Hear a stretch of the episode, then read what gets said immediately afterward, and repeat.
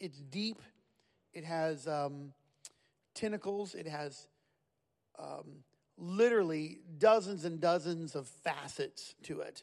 So we're not tackling every aspect of it. We could not do that and even give it justice in three weeks. But um, if you will go back and review what I spoke about last week, um, we'll get to we'll get to this week and then we'll go on. So they're kind of building one on another.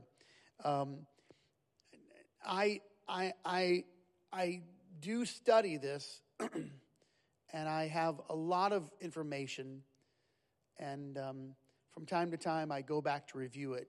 So I'm a connoisseur of the Word. End time or prophetic end time study is a very detailed uh, script. And so here we are tonight. Now, I've asked Brother Larry to help me, and um, this is the this is his most favorite moment to be up here. He was asking to come up to the platform forever and ever and ever. And that's why he doesn't want to look at you. He's going to look at me, and we're going to have us a conversation, and you all get to get to get to um, join into our conversation because that's how we're going to do it. And and um, we're going to try to to simplify this because it because it can get um, uh, pretty deep in, in, some areas. And so, if you are not aware or not fully grasp all the scriptures, um, we're going to try to just work through um, some of those scriptures and make sure that there is a clear understanding. So, based upon last week and then this week. Now, if you didn't hear last week, it's okay. We're going to kind of bring you in to the scripture. So, well, Larry, welcome to the platform for the first time in your entire existence. And I hope not the last time, but I'm sure you'd like it to be. But um, I'm so glad that you're here. Okay, so is your microphone on? I think it's on. Okay, you, you might have to turn Larry up. Um, and I, I, our, our crew is helping us with, with scriptures. Um, so we're, we're going to just take a look at, um, at a screen. And before we get to, before we get to this, uh, uh, let me just kind of set up um, a small overview of the scripture. The book of Genesis begins, the first five books were written by Moses. They're called the Torah the Pentateuch. And the first 10, 11 chapters um, is detailing about 2,000 years of history. And then we push the brakes, and all of a sudden, Abraham comes about. Now, from the very beginning, um, there is a there's this disobedience, and um, from the garden comes mm, blood, blood sacrifices. And so after the garden, all this blood sacrifice takes place. And, and we've talked about this, Larry, the, the, the, the much, the, the, the, lambs, uh, so much sacrifice, so much of, of the sacrifices that were made. Then comes Abraham, and then Isaac, and then Jacob, and then Joseph. And from Jacob comes 12 tribes uh, Levi is removed. He becomes a priest, a priestly family. He has no inheritance. Um, the people take care of the, the priesthood. So there's no tribe of Levi that actually attained um, a property. And Joseph is, is also removed, but in his place, the honor was given to his two sons, Manasseh and Ephraim. So, thus, the 12 sons of Jacob are whittled down to 10, and then Joseph's two sons, Ephraim and Manasseh, are brought in. 12 tribes of, of Israel. And Israel is the actual name that God gave to Jacob. So Jacob's name originally was supplanter or deceiver, and now he's going to have an authority with the Lord. God gave him a name. It's wonderful when God renames you, isn't it? And so uh, from that, we, we, we have this, this uh, growth of, of the, the house of Jacob until Moses comes along, the lawgiver, the deliverer, Moses. Let my people go. And um, he brings them out, And then Joshua leads them. They go into this land of Canaan, and everything's going really well until uh, the people lose their mind and they say, We want a government. We want government. We want a king. And that, you know, when people really clamor for government, they've lost their ever loving marbles. And that's what's happening today, right now. Everybody loves. We want government. Well, um, I don't want to get off on this thing because because I'm so close to, to, to riding on on the road or on the on the coattails of Patrick Henry. We just got to okay. So government, so government, um, but government's going to fail, and the people are going to fail. So you have Saul, he backslides. You have David, he does some wrong and splinters the kingdom. Uh, you've got Solomon, he starts out really good, but then he decides he wants 700 wives and 300 concubines. Who can afford all that? And uh, no wonder why he was a wealthy guy. And so, I mean, just, and then, then you've got Rehoboam and Jeroboam, and the kingdom split, and now you've got northern tribe and southern tribe, and you, have got different capitals, and you've got Samaria and Jerusalem, and, and then from that, you've got kings. Now they're turning over and over and over, and some of them are serving for a little while, and some of them are not. Some of them, their mothers kind of were, were actually running the kingdom, and their sons were the, were the figureheads. And, and I don't know where that's ever come from, but that, that happens, you know. Um, and, and then the people would, would do real well, and then they would rebel and then God would punish them, and he would send an oppressor, and then they would be oppressed, and then they would repent, and then God would restore them again. And this is the cycle over and over and over again peace, sin, punishment, repentance. Peace, sin, punishment, repentance. Until all of those sacrifices kept, kept going. And now we land at the final moment when when Israel is the people were just they were taken away because God was done. He was so done with what they were doing. Um, Paul will write this. He'll say, God is not mocked. God will not be mocked. Whatever we sow, we will also reap. He says in chapter 6 of Romans, What? Shall we continue in sin that grace may abound? God forbid. God forbid. And uh, I don't think we understand what those words mean. If God forbids something, that's a bad, that's a bad deal. Amen. So through this time, something's going to happen, and the final big empire is well, the, the, the, the original big empire is going to rise up. And, and so in that empire, uh, that's the Babylonian Empire, they're going to go to Israel and they're going to basically wipe out Israel and take all these Israelis, the Jewish people, captive, bring them back. And, um, and when, they, when they come back, then a prophet is going to rise up, and his name is Daniel. And most people will remember Daniel because he was in a lion's den three days, but that was just one moment of his life. There's so much more about Daniel that is unexplored. And so that's kind of where we're going to begin. And so, Larry, I'm going to, we're just going to talk about this because something happens with Daniel and um, he's in Babylon because this is the empire. So, so t- talk to me a little bit about yeah, so, Daniel's experience there. So Daniel is praying to God to restore Jerusalem. Yes. And in his praying and supplication, he receives visions. You, you, are you? Can you hear him? No. Uh-uh. Okay. Well, you got to listen.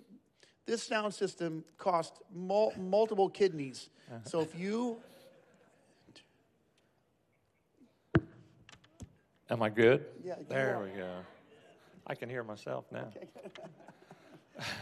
so while Daniel is praying for God to restore Israel back to its place, he has visions, and God sends Gabriel, the archangel, yeah. to interpret the vision to help Daniel to understand. Mm-hmm. And that's when we first start to read about the prophecy of, of the future of the state of Israel, and where we first receive the uh, the mention of the Daniel seventy weeks. Daniel 70 weeks. So we're, we're going to talk about Daniel 70 weeks. And, and if I could have my the prophecy of Daniel on the screen, and then we can kind of look, we're going to walk through this, Larry, so that, so that the people will, here will know. So if we go to the very top, um, the very top, we're looking at these great empires, right? We're looking at Babylon. And when Babylon falls, Persia takes over. And these are two massive empires that are ruling the world. And then Greece, the Greeks come, and there's a great empire. Um, and then from the Greeks, the Romans come. Um, and so that's the last great empire. So we'll go back to, to, to Babylon here, and let's, let's look at even the timeline of Israel in their land. And Daniel sees or his, he's, he's given uh, this, this, um, this vision. So the scripture uh, of Daniel given, chapter 9, go ahead. Yeah, he's given a vision about the, the 70 weeks.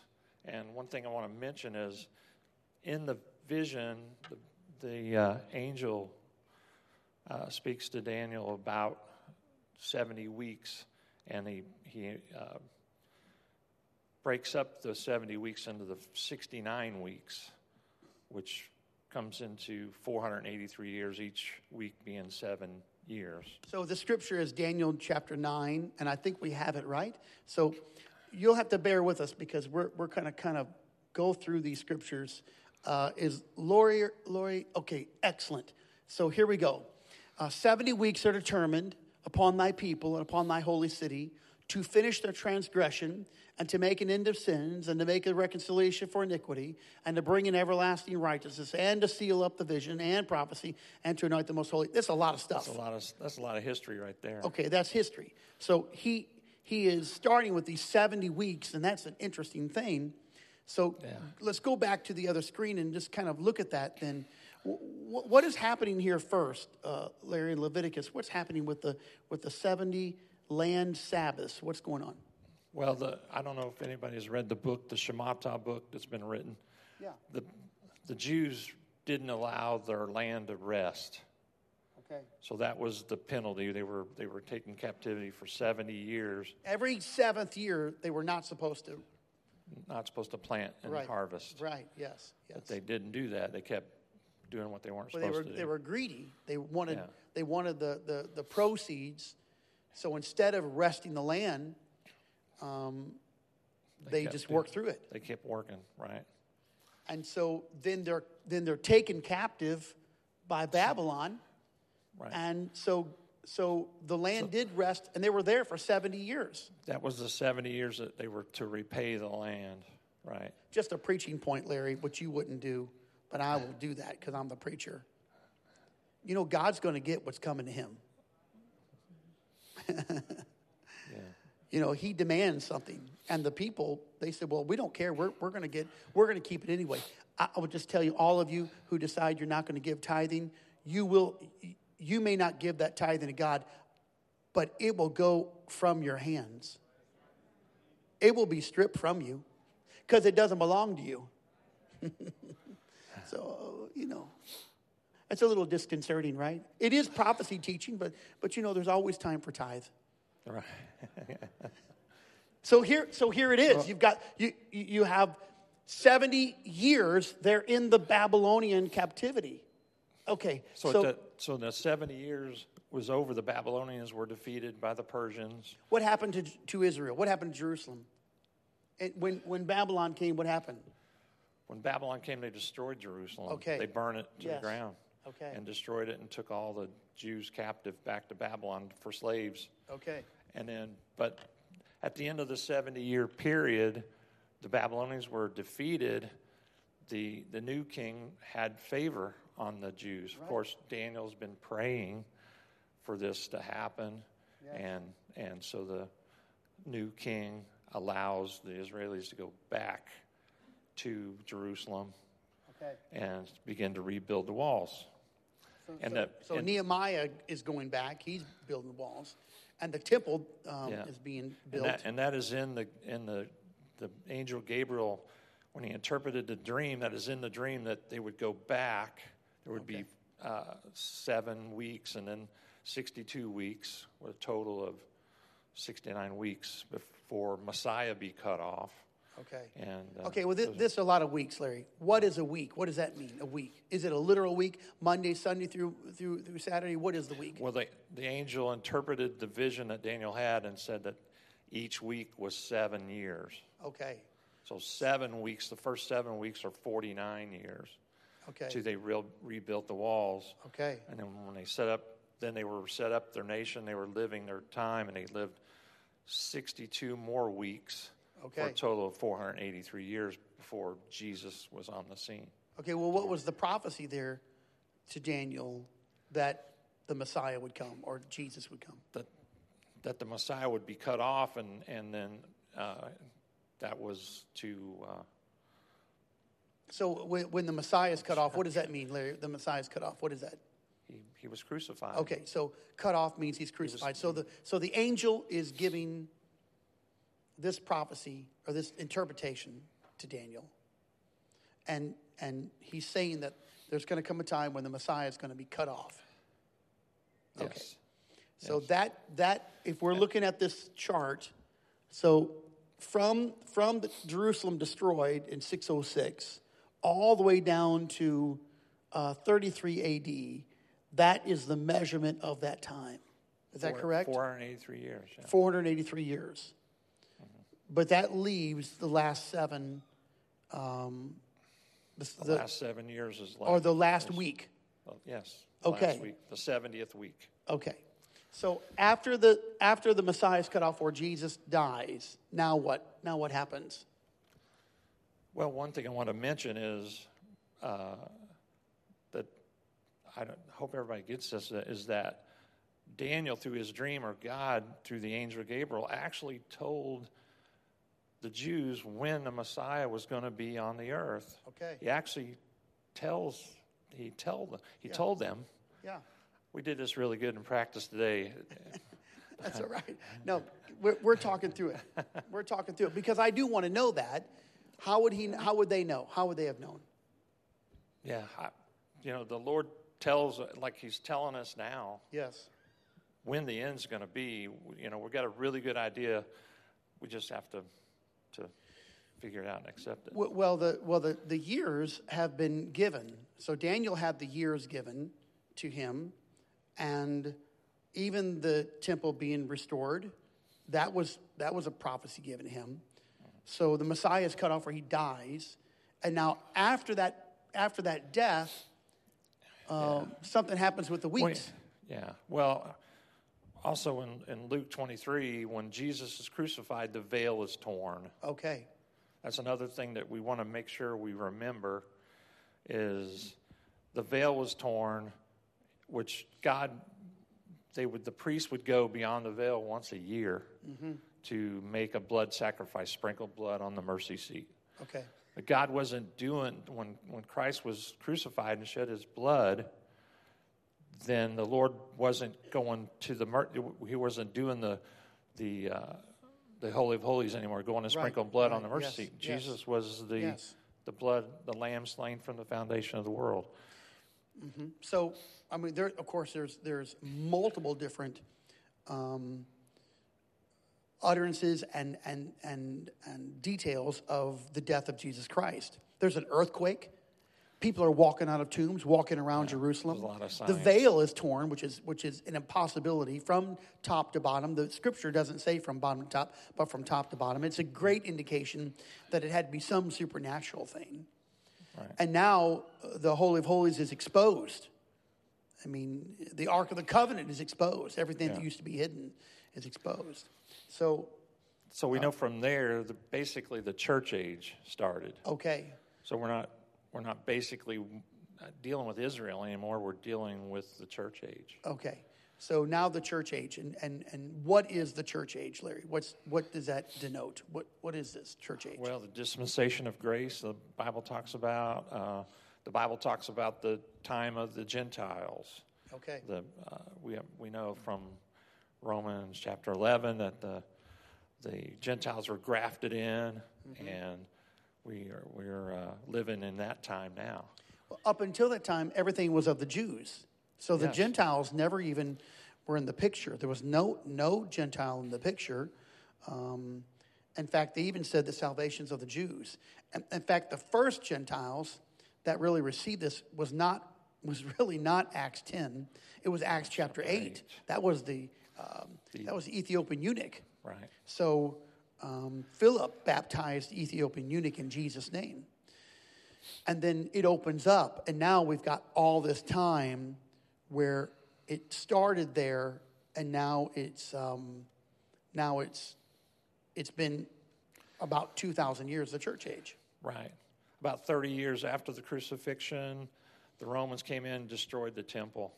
There was no temple. The Jews were scattered throughout the world, and the, the Jewish nation didn't exist any longer. So, so for the last 1900 and almost 2,000 years, Right. uh, there's not been a Jewish nation until just recently in history.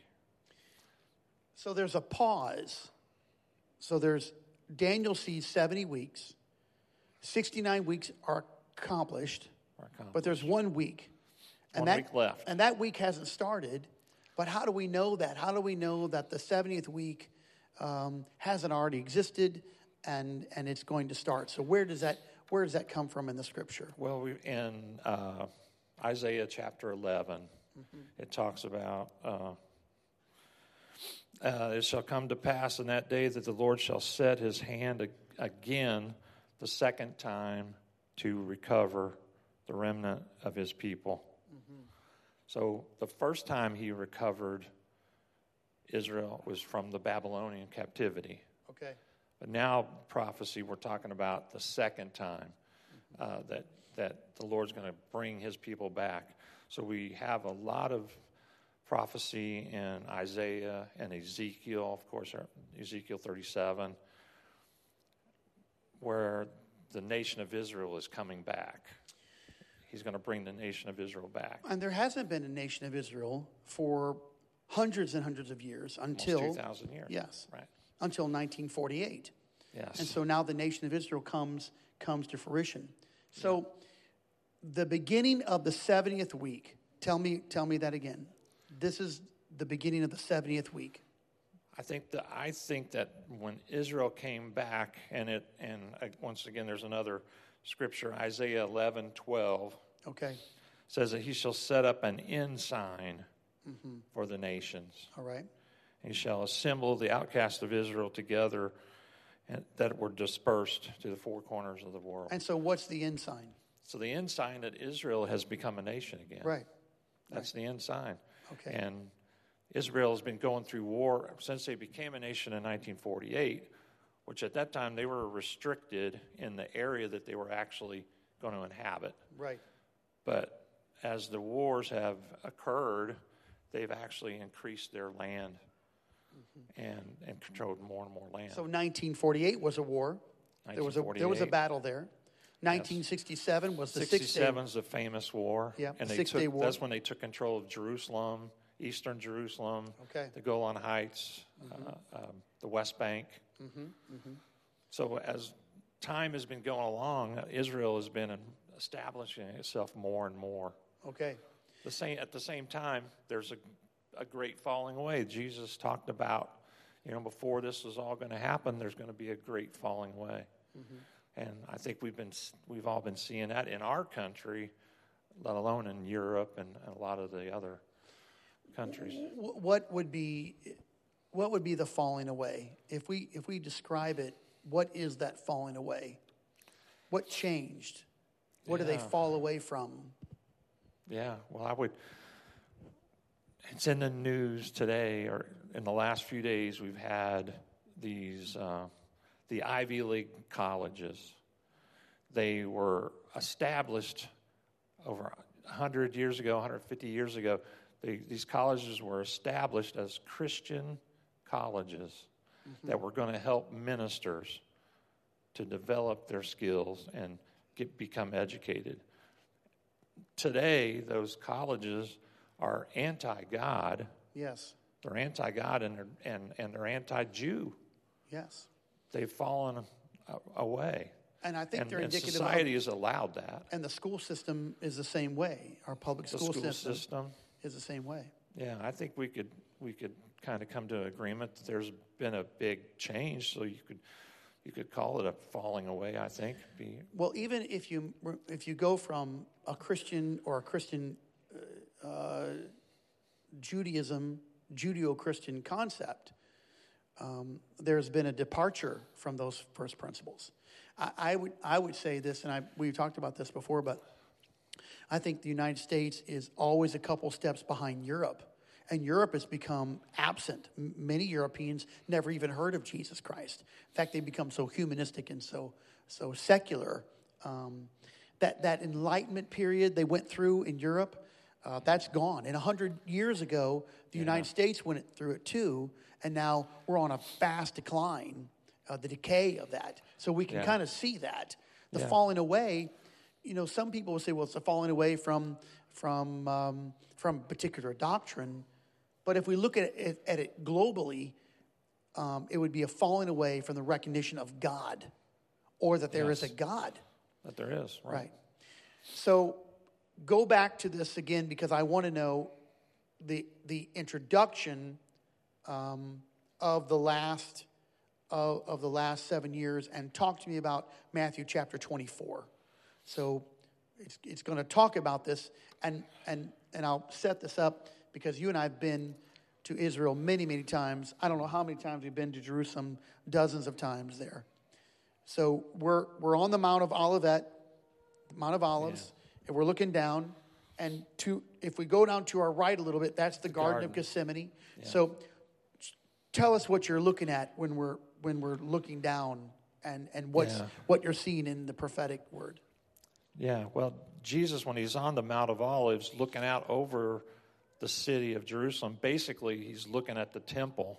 Okay. Because of the eastern gates there, the temple's there, and he's beginning to tell this story to his disciples about what is going to happen Yes. in the future and about how that there's not going to be one stone left upon another and and it begins to prophesy and as he goes through this list of wars and rumors of wars and pestilences and and that kind of thing and he begins to talk about the olive tree and basically establishing uh, Israel and then he goes in and says that uh, it's in uh, Matthew 24, verse 34. Verily saying to thee, this generation shall not pass until all these things become fulfilled.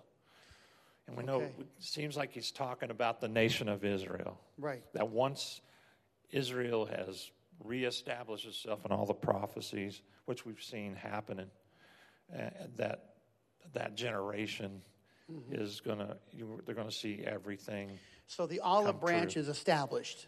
This is the olive branch. This has been the nation established. of Israel. Yeah. And so then he says, This generation shall not pass until all these things be accomplished. Yeah. So when does that generation begin? Wh- Well, when, when did that start? Would it, it would have, 1948. it had to start with the nation of Israel, Yeah. with the inception of the nation of Israel. Yes. Of course, we know that many scholars also believe that, and hundreds and hundreds of scholars also believe the same thing. Mm-hmm. But they got the generation wrong. So in 1988, a man wrote a book, 88 Reasons Why the Lord's Coming Back in 1988. Yeah. Of course, Because they were thinking 40 years. they was thinking 40 years. They, everyone thought a generation was 40 years. But he didn't come back in 1988, and then came Y2K, and he didn't come back in Y2K. Then came 9 11, and he didn't come back in 9 11. So we know now that a generation is not 40 years. Uh, but the Bible tells us what, it, what, what a In generation would be. Yeah, in Psalms. Psalm chapter 90, I think it's verses 9 and 10, and it says um, uh, that, uh, that you live uh, 70, 70 years, three score and 10, or 80 years by reason of strength. So, so all the scholars started with 1948. That was the big moment when we knew the prophetic time was coming, 1948, because Israel comes back again. Say it again. He gathered them the first time after Babylon, Right. and then And then, of course, uh, they were destroyed and scattered by the Romans. two thousand years ago, and then he through the through his prophecy and in the Bible, he gathered them again, and this is basically uh, the beginning of the end. It's the end sign. The end sign. So 1948, and scholars all agreed. So if a generation, according to Psalm 90, is 70 years or 80 years, all you have to do is add, we're not going to add 40 like they did, but 70 plus 1948 is 2018. Mm-hmm. 80 years is 2028. So right. we could be right in the middle right now of, of, right now. Uh, of that final moment where this generation would not pass. Now, we right. don't know, Larry, you and I don't know if the Lord's going to come back in 2029. But, boy, there's more indication that this is going to come back. He's coming back now. So we've got this. Because we, we have the prophecy that all the world is going to come against Israel. Right. And I don't know how, much, how many people watch the news, but it seems like all the world is against Israel now. That's right. Who would have thought that in 1939, when Adolf Hitler was, well, actually, was a little earlier than that, he hadn't even really risen to prominence, but he was giving speeches. And the economic depression of Germany, war is very good for the economy. and um, it's a terrible thought. But so he rises up and he blames the Jewish population for the degradation of Germany. And who would have thought that in the early 1940s, um, when all the world uh, were, was fighting against this powerhouse of Germany, that today there are so many people uh, now calling for the eradicate, eradication of, of Israel. Yeah, you know, Jews. when people say from the river to the sea, that's the annihilation of a whole population. What they're actually saying is, we want to kill every Jew. What river? Yeah. They don't even know what river they're talking about. They don't even know what sea they're talking about. So we're not just seeing this here in the United States. We're, we're, yeah. we're looking at this in Europe. We're looking, people are marching. They're marching down lanes and, pro, and they're, they're interrupting um, all of the, all, all kinds of speeches. And so it, it, it almost looks like at least the spirit that existed in late 39 and early 40s is now infested. The world yeah. is against, and they're turning quickly uh, uh, against Israel. Yeah.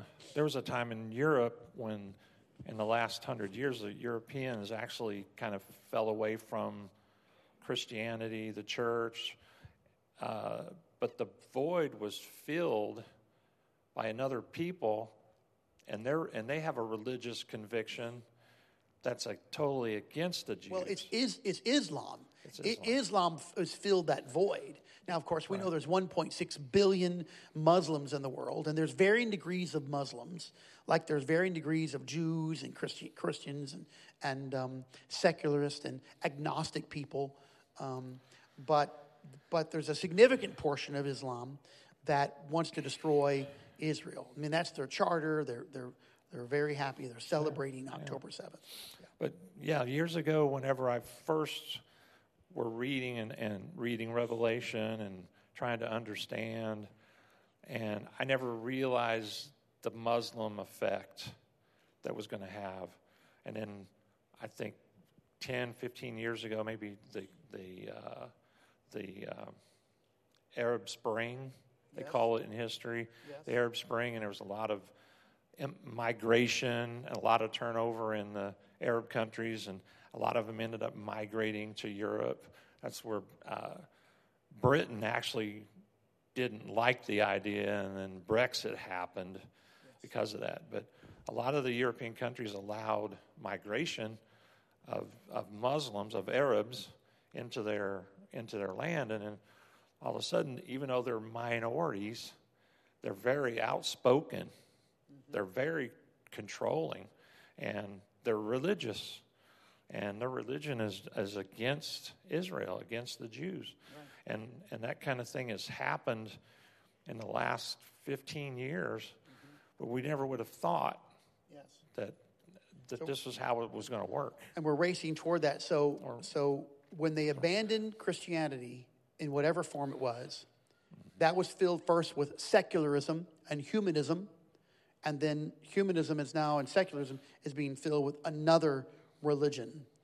And um, while in other parts, um, uh, global climate uh, change is now a new religion, um, transgenderism is a new religion, and um, so there's other religions that that, and they're really at odds with one another. And so you've got this church age, and so we, we come to the end, and how where is where is that where does that stop? Where does the church age stop? Well, I think it could be it could stop any time. It basically with the rapture. The church rapture age that when, when uh, Jesus talks about the time of the Gentiles being fulfilled, when Paul wrote in Romans that when the time of the Gentiles come in, when that when the when the Is church age fulfilled is means over- complete. Does that mean complete? yeah complete yeah. Okay. So at the time the Gentiles being fulfilled, that's the end of the church. we church believe age. that right we believe it and the scripture seems to hold it up that this rapture is going to be the end of the church age and then daniel's 70th week will begin Okay. the church will be will be raptured out will escape the, the wrath of, that's coming Okay, I'm, I'm looking at this, and then I'm, I can, and of course, the scripture is, is pretty clear about a, a, a week and seven years. And then when we get to this last, there's this pause, um, and then we and then we have the church age, and then then we have this last one called the tribulation, and um, now we have three and a half and three and a half. What what is? Explain to us the division here of three and a half uh, uh, years, I suppose. Yeah, well, and the, What does the that mean? last seven, the last week, Daniel's seventieth week, or the last seven years, it is it is uh, wrote about or that it was going to be cut in half. Okay. Three and a half years, forty-two months, uh, twelve hundred sixty days. There's a lot of uh, scripture that talks about that three and a half years into that seven years that this uh, the antichrist or the the world the president of this new world order he will come to the temple and and basically say that he's god So we we we discover this in the scripture. I'll just offer a couple of scriptures. Daniel chapter 9 verse 27, and he shall confirm the covenant with many for one week, he meaning the antichrist for one week. So we're not talking about days, we're talking about years. And so in Daniel 7:25, um, it's given into the hand of this Antichrist uh, time, times, and the dividing of times. So, uh, what does that mean? Time, being times. interpreted that would be three and a half ye- three and a half years So a time is one year. one year Time is times- times is Two. denotes two, and dividing time is half of that. and we know that because we've it's it's been written 42 months or Right, that's three and a half Revelation thirteen five. Yes. Revelation thirteen five. There was given unto him a mouth speaking great things and blasphemies. So I'm, I, I believe that's the Antichrist. Mm-hmm. And power was given to him to continue forty two months. So forty two months is three and a half years. Um, And th- there's another one, uh, uh, Larry. It's Revelation twelve six. The woman fled into the wilderness, where she hath a place prepared of God that they should feed her there. And the woman obviously is talking about Israel. Israel, right. A thousand two hundred and three score days, twelve hundred and sixty days. right So three and a half years three and a half years is forty-two months or, or twelve hundred and sixty days. So that's where we're getting the last moment of tribulation is is three and a half. So so This it's three, divided. This three and a half years has been emphasized over and over and over again. It's a major happening. so talk about why week. is that divided then? Why is the last week divided? What happens in the division here? Well, the church, to me, the church is gone. The rapture has happened. The church is gone. The salt and the light is gone away from the world. Uh, God has turned his eye toward Israel, and basically, he's about to fight the rest of the world and, and bring his judgment on, on the earth through that. Yeah, it seems like there's going to be this three and a half years before from from the beginning of the seven years to that three and a half year time, the world just has seems to just be in a mess. And you can once the church is gone, once the church is left, we can almost see what really is going to, you know, things are just going to Yes. turn bad and, and continue to get worse. And for whatever reason, it seems like they, the world looks to a man, a certain man who has come up in, in the ranks, looks to this man to uh, take care of things. And apparently, he must uh, rise pretty quick and, and to, a, to a point that he can go to Israel to the temple and, and tell the world that he's God. So there, you must, you know, the Bible talks about a little here and there about about the miracles that he that he does and the fact that there's a deadly wound and he's not he you know he doesn't die. Mm-hmm. So there's some things go on and people begin to follow this man mm-hmm. you know by mistake, but they follow him and then eventually he gets enough nerve they think that he can just go to the temple in Jerusalem and and, So, and so in, overthrow. in depiction of the tribulation, the tribulation is a period of time. Half of that tribulation is not persecution. Persecution begins in the second At the- half. when the abomination of desolation happens. So there's a temple built. This is the third temple. It's built. Only the priest can go into the temple. But the Antichrist, who's also called the son of perdition, he goes into the temple, kicks the priest out. He makes a sacrifice himself. That's called the abomination of desolation. So he, so he, he, um, he, he, he sets himself up as God, as you said. Yeah, And then there's great persecution on the earth. We're talking. Right. Uh, there's a there's there's the vials poured out. But before that, it's still the tribulation period of time. And as you said, when the salt and light is gone, can you imagine what the world would be uh, without light, without Yeah. an intercessor, without a church, without without preserving power? So we're already looking at the introduction of what darkness looks like. I think all the things that are happening to us, um, we're looking at degradation and the door of degradation opening up. I'll just I didn't Yeah. I didn't I didn't give this to you before, but I'll I'll, I'll share something. Uh, 15 years ago, Larry, there was not one child um, uh, uh, uh, clinic for anything that we know as gender affirming care.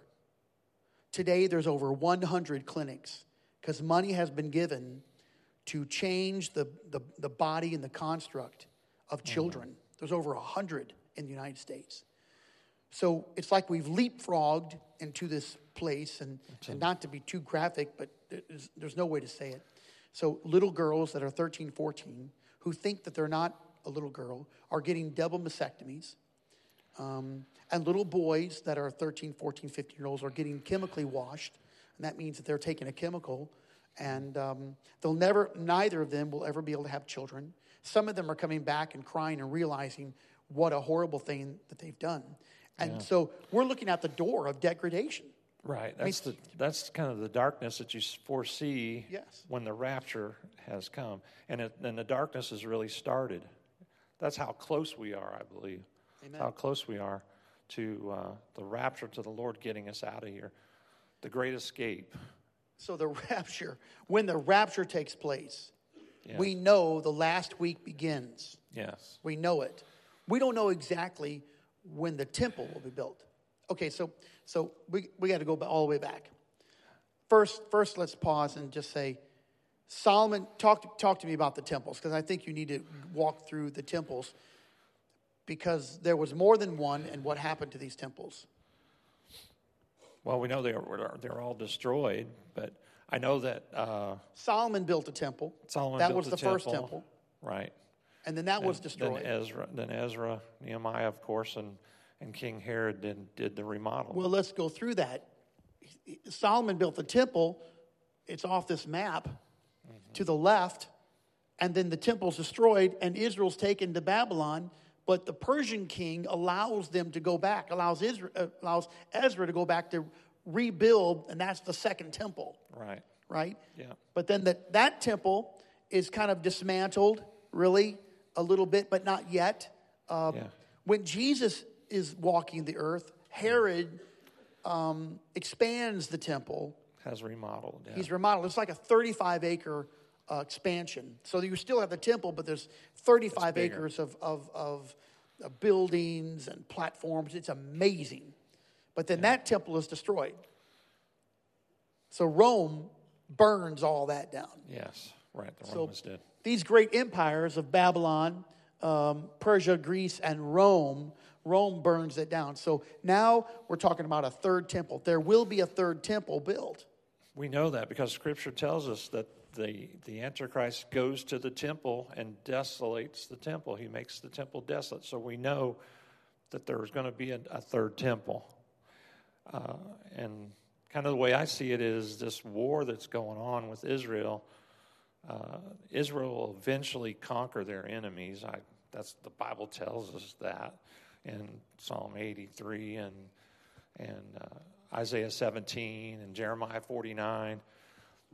Israel's going to win the wars, and what happens when they win the war? Then there's going to be a peace treaty signed, and they're going to get their way. They're they're going to win the war, so the spoils of war goes to the victor Yes.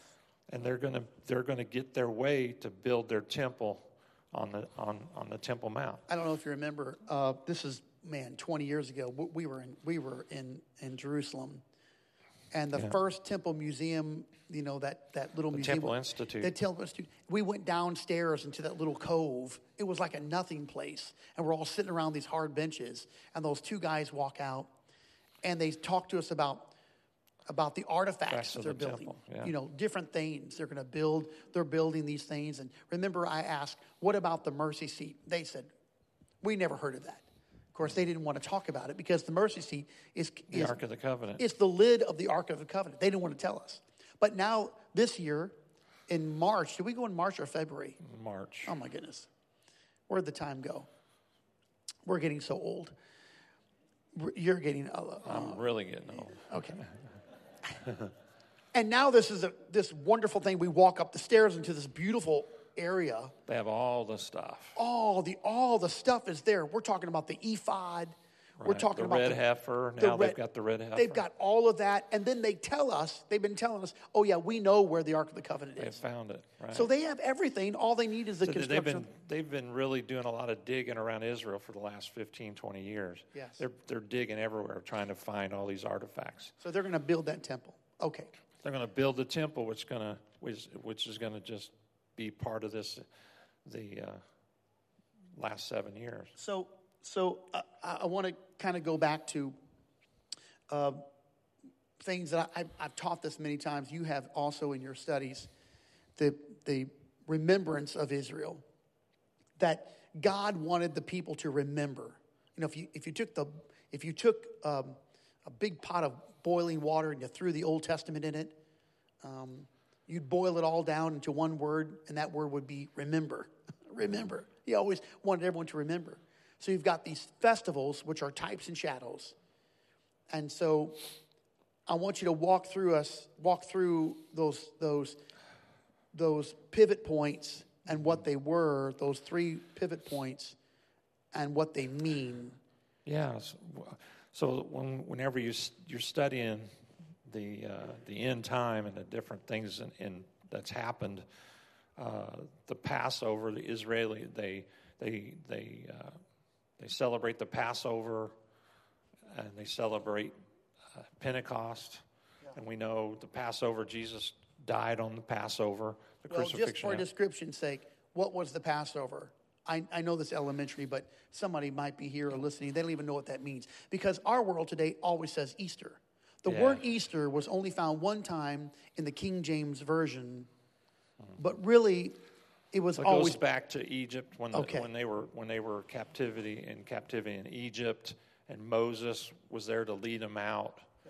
And just before they were led out of captivity, the Passover, the, the death angel came. They they were to put blood on their doorposts, right. and when they put the blood on the doorpost from the lamb, it saved them from the death angel.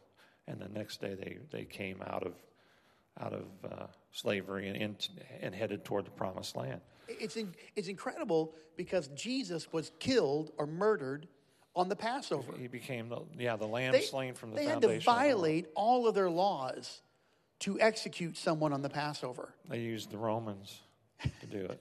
Yeah. John the Baptist looks at Jesus and said, Behold the Lamb of God. So Jesus is the Lamb. And so what happened on the Passover, Passover. the first one, they've st- you know, they still celebrate all that. Yeah, But but then on the Passover when Jesus died, it was fulfilled. Right. So the first festival has been fulfilled. It's done. yeah, It was given as a sign, and then on the on that day of the Passover, Jesus was crucified and the lamb was slain. Okay, go to the next one. Then the next one, 50 days later, Pentecost, we you know, book of Acts, on the, on the day of Pentecost, when the day of Pentecost was fully come, the Holy Ghost was poured out. That's that the type and shadow where they, their first Pentecost was Moses received the law up in the mountain. He received the law. Yeah. And uh, in, the, in, in the New Testament, uh, the realization is that we receive the Spirit. Okay. The law's written on our heart. Right. Jeremiah says, that I'm gonna take out Yeah, your so stony the- heart, that that stone, I'm gonna put in the heart of flesh, I'm gonna write Yeah. my law on the tablets of your heart. Yes. So that's been that was right on.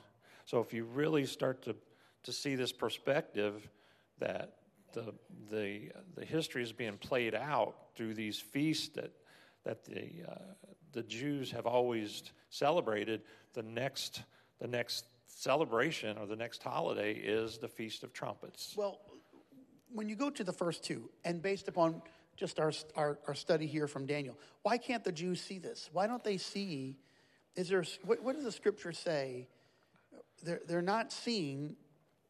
Even Jesus looked at them and said, "Search your scripture, for in them you think you have life, and they are they which testify of me." Why don't they see that? uh, I don't remember the scripture where it was at, but it, it talks about. I think it's in in Romans where they are where where Jesus actually, or it's Paul writing it, Yeah. that they were they were blinded, that the Jews were blinded, and I'm not, you know, I don't, I don't know if I'm remembering the answer I'm supposed to say. You're the one who told me that, and I thought that was really great. I just remember the question I was supposed to ask. Um, yeah, so but but they were blinded, and uh, yeah, the, the the the that chapter and verse is escaping me in Book of Romans. Me too. Um, but they're blinded from that because there's so many indications. I mean, the death of Jesus Christ, the Book of Isaiah, Isaiah I mean, I 53. think some of the Jews did get it. I mean, not all of them, but some of them did. But right, But it most seems of them that- didn't. It see seems it. as time goes by, as time, you know, after 70 AD, in fact, after the first century church, of course, the gospel was, was spread. But then there was a drift away, and they went back into tradition. And um, the Lord, he, he, he actually, he rebuked them. In Mark chapter 7, verse 13, he said, making the word of God of none effect through your tradition, and many such like things do ye. So they're steeped in tradition. But there's going to come a day when their eyes are going to be awakened. And, um, yeah. and that's, that day's coming. when, the, when the Lord comes back for the second time. and- Okay. And, they receive it. But what, what we're trying to get at is, Yeah. what I was trying to get at on the, on the Feast of Trumpets is the, after Pentecost, the next holiday for the Jews are, the Feast of Trumpets, and it's a, but it's there's a multiple different names for that. So it's a Feast of Trumpets. Sukkot, Sukkot. So, Rosh Hashanah. right. Yom So, so you've got this festival here. Yeah. I'm sorry to interrupt you. No, But all you have this festival, and and the Sukkot is the is the tabernacles. So they would they were remembering how they had to live in tabernacle tents, movable tents, and we used to sing about it. You know, this world's not my home, passing through, and that was kind of like they knew they weren't going to stay uh, living in those tents, and and that also that same festival is also called the Feast of Trumpets. Now, go from there, Larry, because I think this is critical. I'm, I'm Well, it, two have been fulfilled. Right. Two have been fulfilled, and we're when we're thinking or, or reading, trying to study the end time, trying to figure out. Jesus did tell us we're gonna. We may not know the day or the hour, Yeah. but when you study the feast, they, the Jews at, at the Feast of Trumpets, they don't know the day or the hour, so they have a two day feast. For trumpets. They've, they've set up the two day feast for trumpets because they don't know the, the day or the hour, and it's set up with the new moon and the position of the moon. Okay. So it, it, it's always kind of intrigued me that with all the Passover, Pentecost, now Feast of Trumpets, which is the last trump, uh, the trump when the trumpet sounds, the, the rapture, it, they co- they kind of go together. Right. So I mean, I've always kind of taught in my Bible studies it's, it's this pretty close similarity there to Feast of Trumpets to the point where I know the Feast of Trumpets next year is on September 15th, 16th, and 17th is when he is when it's going to come come to pass next year. But So that's the only one that has not been fulfilled. it's not been fulfilled yet. Passover was fulfilled. Pentecost was fulfilled. Mm-hmm. The Feast of Trumpets, Sukkot, has not been fulfilled. It's not been fulfilled yet. And, But- and Paul wrote um, that the Lord's going to come with a shout, with the trump or trumpet of the archangel. Yes. So the trumpet is the rapture, which is also called the, we know it as the catching away, um, comes with a trumpet sound. So this has not yet been fil- fulfilled. And, and usually that festival is between sometimes September, October. September and The October, lunar, uh, there, there's, Right. there's a lunar indication in there. Yeah. Yeah. So, so now we get to this point where we have we have this fighting going on right now, and Hamas and Hezbollah, these these uh, very radical groups, um, are using people uh, to shield them, and we know that there's some movement here. But I think the scripture also talks about Damascus. So I want you to just tell us a little bit how is that evolving, and where does Damascus come into play in the prophetic timeline? Well, in, in Isaiah 17, it talks about Damascus becoming a burdensome city, and that they, that Israel will flatten or basically destroy the city of Damascus. And it, in our news today, in our news today, uh, Damascus is basically a terminal or a distribution center for the anti-Israel militaries from Syria, from Iran, Hezbollah there in the north is a close similarity. So it, it seems like all those scriptures are just kind of lining themselves up. The Psalm 83 war uh, with Isaiah 17. They're, they're lining themselves up. It's, uh, you know, the, the scripture and, and the reality of today is, I mean, it's just right there. I mean, we're, we're so close, it's not. It's Yes, and and, Not a and whole lot more time left. when you were talking about the Antichrist, he'd have to have a vehicle um, to set up his government. Well, we have we have the vehicle. It's in New York City, and the vehicle is United Nations. the United Nations, right? And and when we talk about uh, the mark of the beast or one world government, um, you cannot buy or sell. Well, how can you do that with currency? You can't. You cannot inhibit anyone from buying and selling, selling if you have actual currency in your hand. Yeah. But- but, but- they're yeah they're trying to do away with that. The cashless society is right on the brink. We have Bitcoin. We have Ethereum. Yeah. We have a numbers of, of now um, um, chains where it's a digital market. There's a digital market, and you can control all that. So, you know, I, I think we'd be blind to say, well, none of this stuff is really, boy, that, you know, these are all coincidence. This is not true. These are not just a coincidence. I mean, the scripture has given us the, we don't know the time, the day, or the, or, or, or the hour. Yeah. But Jesus did say, you can see the signs of the sky. You know when it's going to rain. With, with all these indications, I mean, he gave the Jews all of this information so they would know his, his first coming. Yeah, he told them when he was going to be there.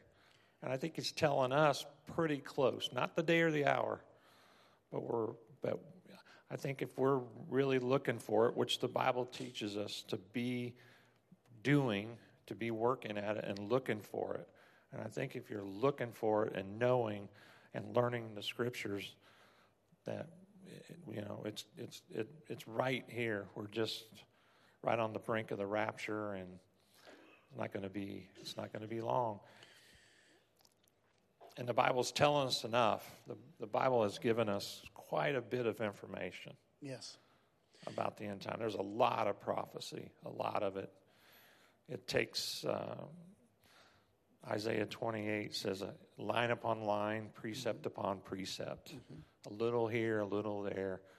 But if you find those precepts and that, it, it all kind of, kind of comes together and points to the fact that we're right on there, right at the time. Because of the various books that, that the prophetic word is, is found.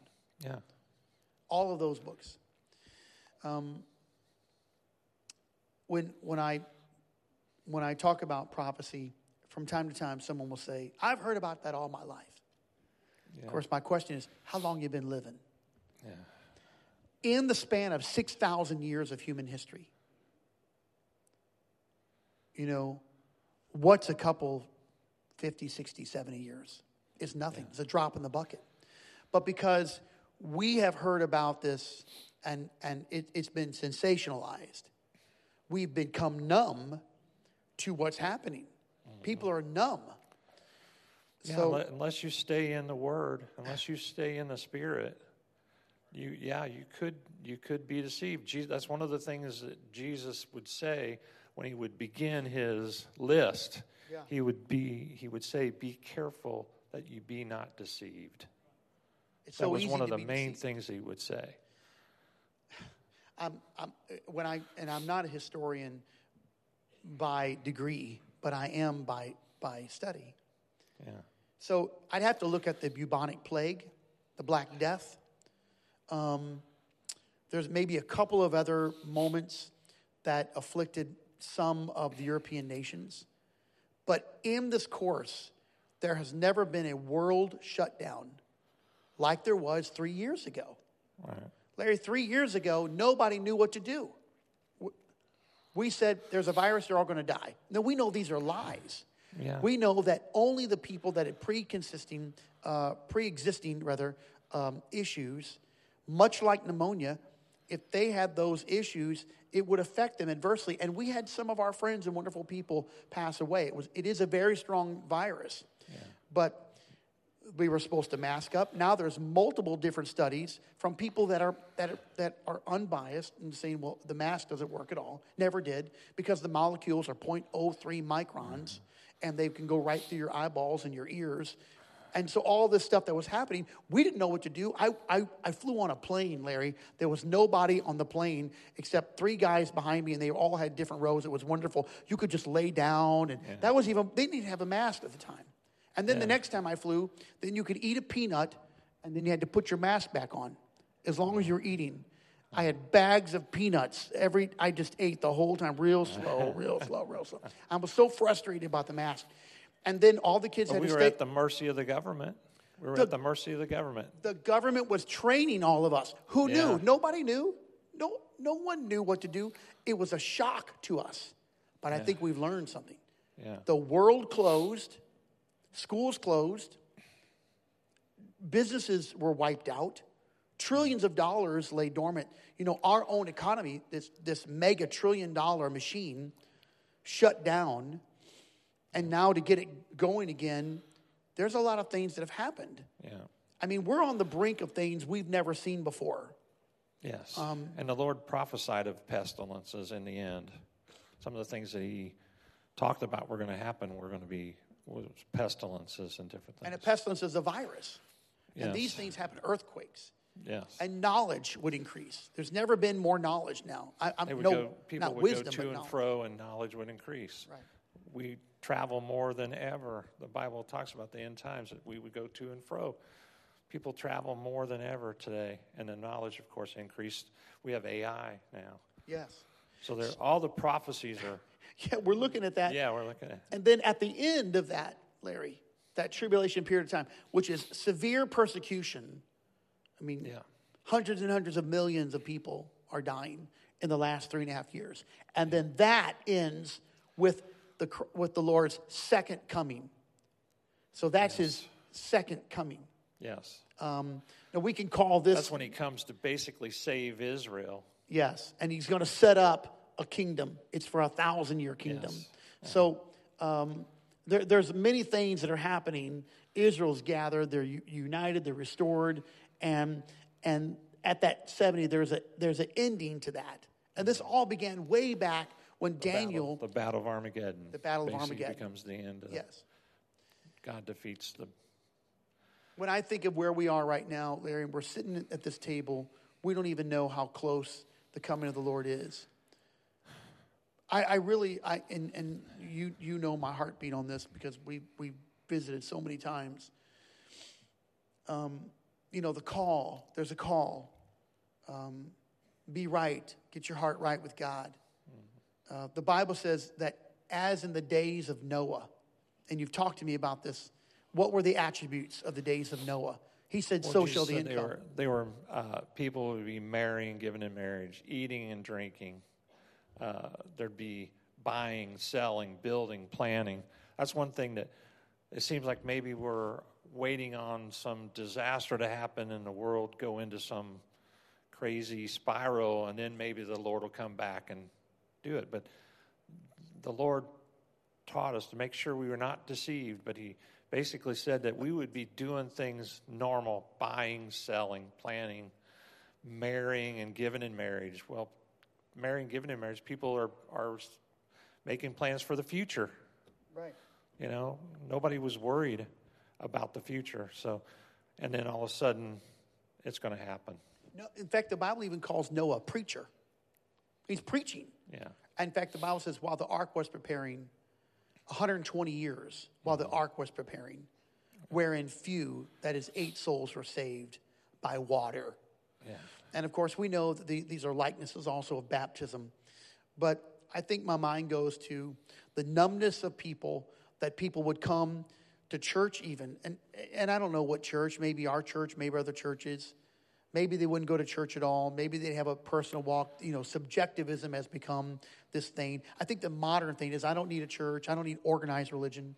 I don't know what organized religion means. Is that opposed to disorganized religion? I don't know. But then they have all these excuses. But ultimately, their spirits are vexed and their hearts are cold, and their conscience is seared with a, as with a hot iron. And I think when we look at what's happening in the prophetic word with Daniel's 70th week, I feel like no matter how much preaching, teaching goes on, no matter how many opportunities, um, some folks are never going to be aware because they are living like in the days of Noah. Yeah. But they've never seen it because no one ever seen a, a flood. No one ever seen a flood. No, there's never been a rapture before. There's never been a rapture before. And so there's only going to be one flood and there's only going to be one rapture and Yeah.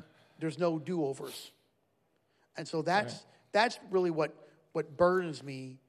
I mean, I, I would say this to you, and you know this, you know, my panicky when I'm when I get panicky, it's that we got to go find people. Mm-hmm. We, we got to find people. Ed Ed Schaefer has laughed at me, and one year I said, he said, Pastor, what are you, what are you praying for? I said, I'm praying for two brand new families. We got two brand new families, baptize them. And he patted me on the back, and said, We got him. And he, he said, What's wrong? I said, I really need four new families. so he knows um, I'm, I'm never satisfied with that because the panic is, Oh Lord, we got to we got to reach people, the gospel. And we've got to baptize them. We, we've, got, we've got to teach them. But we also, as a church, has to be, we have to be aware of what's happening here. We know the Lord's coming back. Who, who's to say that he wouldn't come back tomorrow or, or before Sunday? But people are not preparing for that. They're preparing for turkey, ham, all the fixings for Christmas. They're, they're, they can't wait to get back home to push the Amazon button. And, and I, I personally feel very burdened um, because that last three and a half years that we talked about, where we're gone, the church is gone, man, it just seems like we're on a fast track that we've leapfrog. We've leapfrog hyperboled into like 50 years in advance. No one would ever talk about the, the, the desecration of the English language. It is bizarre. This is what Alexandra asked me. She said, Dad, I have a paper. I, uh, and she said, I just want, I want you to fix it a little bit, write a little bit. And she said, This is how she said it we have a paper to, to write. And then she Smart said, girl. Yeah, she said, We need to do this. We. And I had to correct her on the pronoun.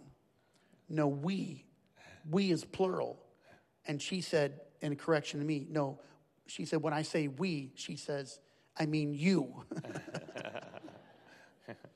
this, this is the destruction of the English language.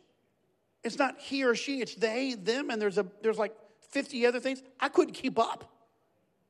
They're learning that, and this is the introduction to that. Now, we think this is a little bit crazy, but I think we are afflicted with something called the normalcy bias. The normalcy bias. And, and I got that from what happened in Poland. Let's go all the way back, Larry, to the early uh, uh, 1940s, 38, 30, and, and World War II. So we're in World War II, and there's 300,000 Polish people, Jews, that can get out. But only 100,000 of them left. And the reason why is because they had normalcy bias, which means they thought things would just go back to normal. They thought it'd be okay. They had a bias. That's where people are today. We'll just get back to normal. We know the world was shut down, no big deal. We know there was no toilet paper in, at Walmart, but it's all back now. We're all fine. Don't you, does anybody remember that? I mean, I called my brother Scotty. I said, Scotty, what were you doing? He said, Well, I don't know. I just thought I'd buy a, I buy a roast beef. Do you need it? He said, he said, No, but, but you know, everyone was buying something. I thought I'd buy one. He said, What are you doing? I said, I have bought 72 big packages of toilet paper. I said, I said, I just bought, I went to Sam's, I bought everything I, I said, you know, the currency will fail, but I could, I could sell these rolls of toilet paper for $10. Next week they put a limit on it. I think it's because of what I did. It's a 10 year supply. It's a 10 year supply. It's all going to go back to normal. Everything's going to be back to normal. Yeah. We're okay. We're fine. And one of the problems is we have the comfort of the Pacific and the Atlantic. Uh oh. We are comforted by the Pacific and the Atlantic. Yeah. Because we're not, we're not there. We're not over there. Yeah.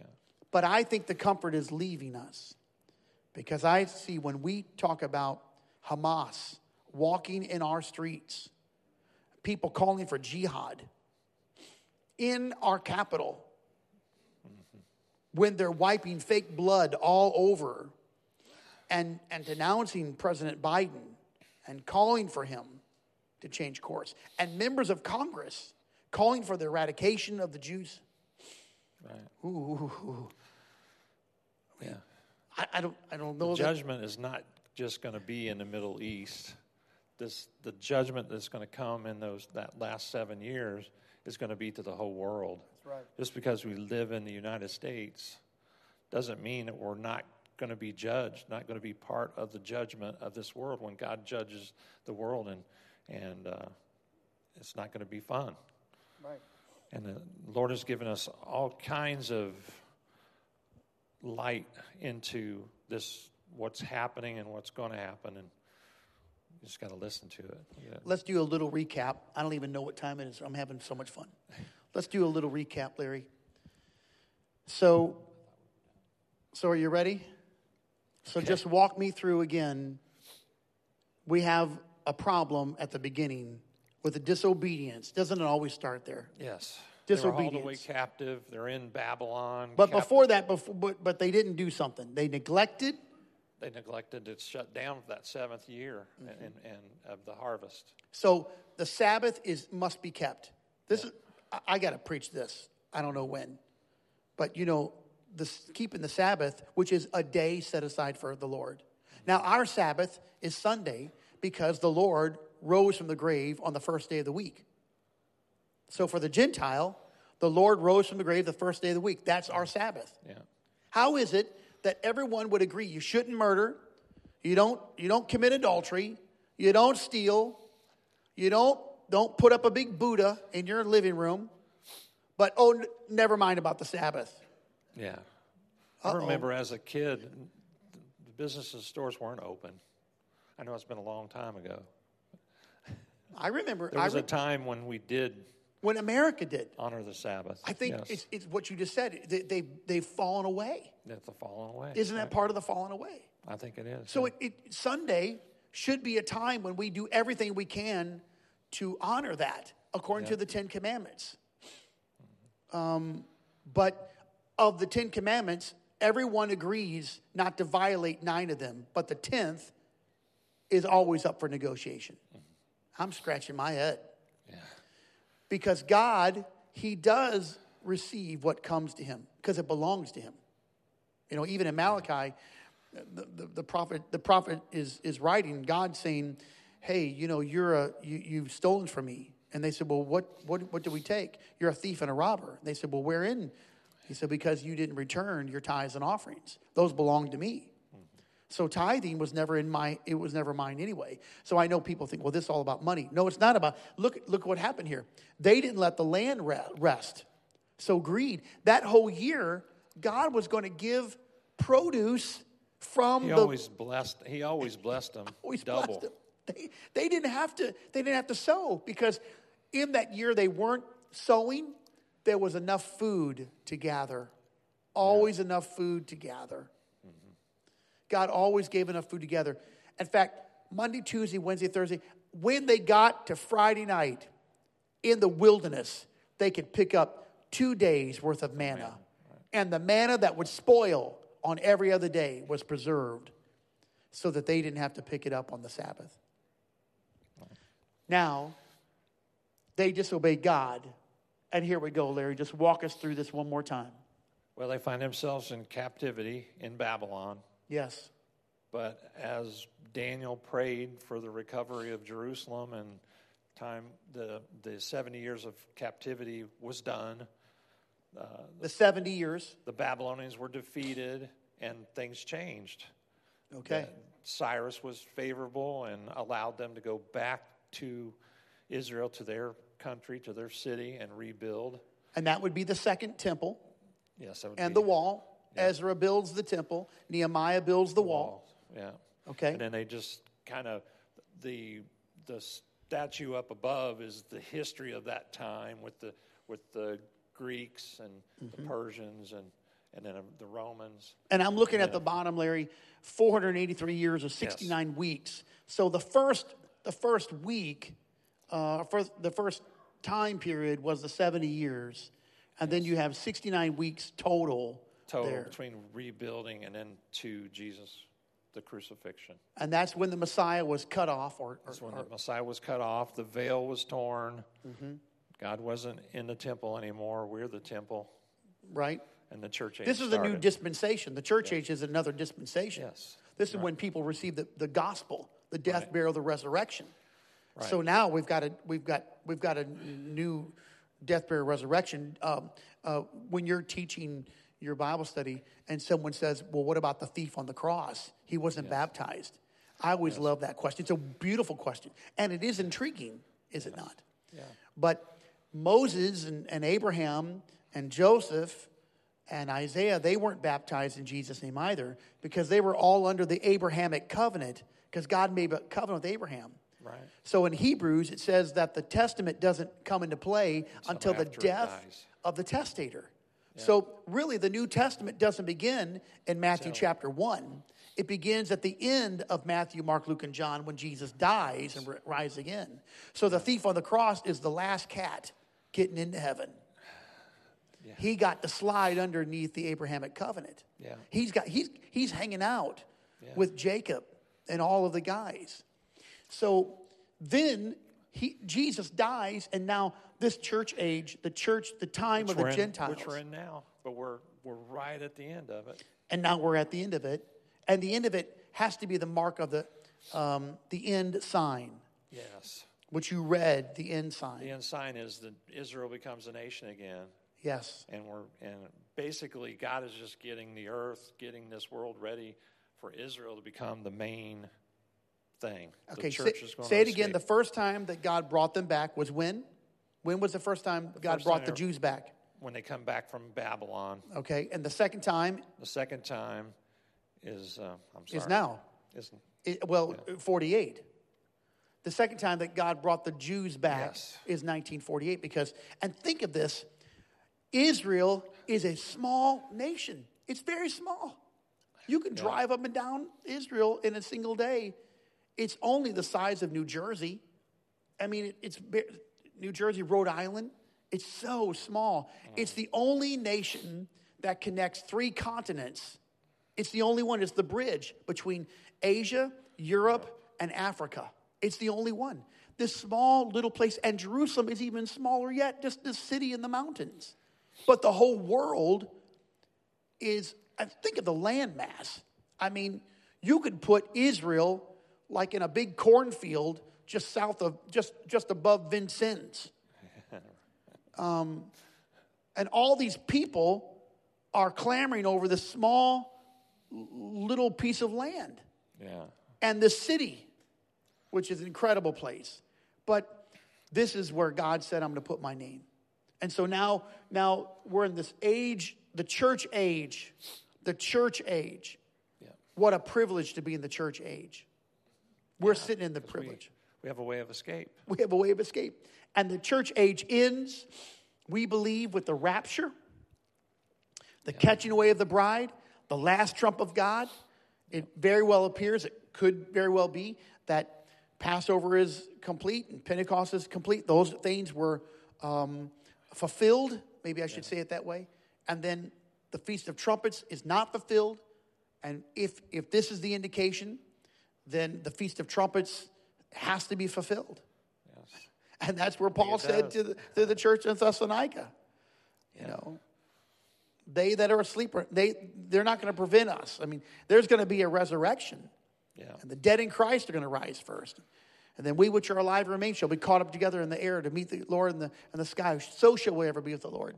So the rapture, the salt and light, the church is the salt and light. When you remove salt, it's the preserving power. When you mo- remove light, you, the absence of light is called darkness.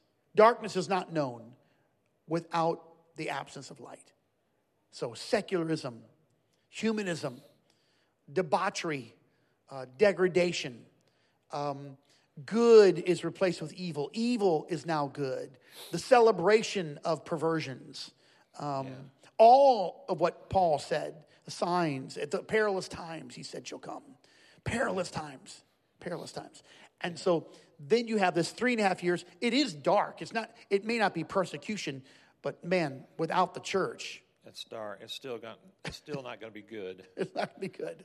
You know, whatever. There's going to be things happening that's going to allow that antichrist to rise. Yes. So those things are still going to happen, whatever that those things are. We don't know who he is, but he has a platform in the United Nations. Now it could be now that could that could dissipate and, and, and go into something else, but but it looks pretty secure from where I'm sitting. Yeah. You know, you had the League, you had the League of Nations after World War One, which was called the Great War, and the League of Nations obviously failed, and then World War Two, and out of that came the United Nations with a Security Council, and the Security Council hates every, hates each other because Russia and China and the United States are in the are on that on that Security Council. Security, what's the Security Council? So there And is a just recently it was just one vote.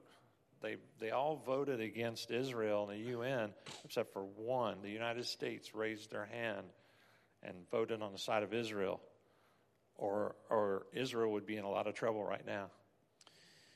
You know, I don't want to get down this road too far, but the Bible talks about the eagle's wing covering, Yes. and and our national emblem is both is both Uncle Sam, the man, and also an eagle. It's interesting that in the Scripture, there's a nation that appears to and it, he he stands up as a man and becomes an eagle, or or, or has the wings, and so it. We're not exactly sure, but it looks like this is the description of the United States. It seems like Israel would be in a lot of trouble without us right now. That's right. So, So the, the next another scene, part of Scripture seems right. to play out. And then finally, there's, there's a third temple built. Everything's going well, but the Antichrist, the son of perdition, who rules the whole world, can go anywhere in the world uninhibited. There's one room, one place he cannot enter, and that is the Holy of Holies, where the Ark of the Covenant is there, where the high priest goes in and sprinkles the blood, as they did in old times. Yeah. And he Because the decides. scripture says that he goes there to put an end to sacrifice. That's right. So that it means that they've been sacrificing again. That's right. And when he does that, that's called the abomination of desolation. Mm-hmm. And that sparks the persecution and the vials and the destruction of the earth and that three and a half period of time. Yeah, So there's the end of Daniel's 70th week. right. Amen. You, Is it over? I don't know, I think you did really good.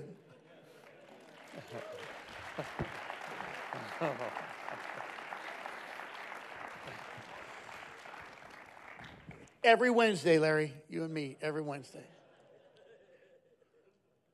Lord, I pray for an awareness to, to catch us, to arrest our attention. Forgive us of our flagrancy, Lord.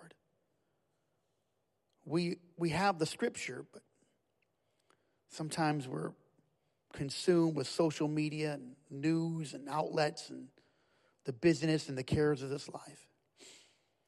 Help there be an awareness and an awakening in the body of Jesus Christ that we would remember that the purpose of our lives is to follow you, to be a witness of the Holy Spirit, and to make sure that our hearts are ready. Help us to be wise when the midnight call comes and the bridegroom cometh, that we are prepared and ready. Those that are hearing this, both in this house and live stream and maybe recorded, I pray for everyone, Lord, that hears this word. Let them rethink their level of commitment and consecration. Bring them back, Lord, to total commitment and saturation of the faith and of worship. Help us not to be foolish, Lord, purposely blinded by the signs of the times. They are all around us. I pray for this church, Lord, that we would become intense in our soul winning effort to reach everyone. Help us not to commit the sin of omission, to know right and not do it. I pray, Lord, that we would be hungry and thirsty to reach every person we can, our friends and our family, and just tell them we've got to turn our attention to God. We know that you're coming as soon.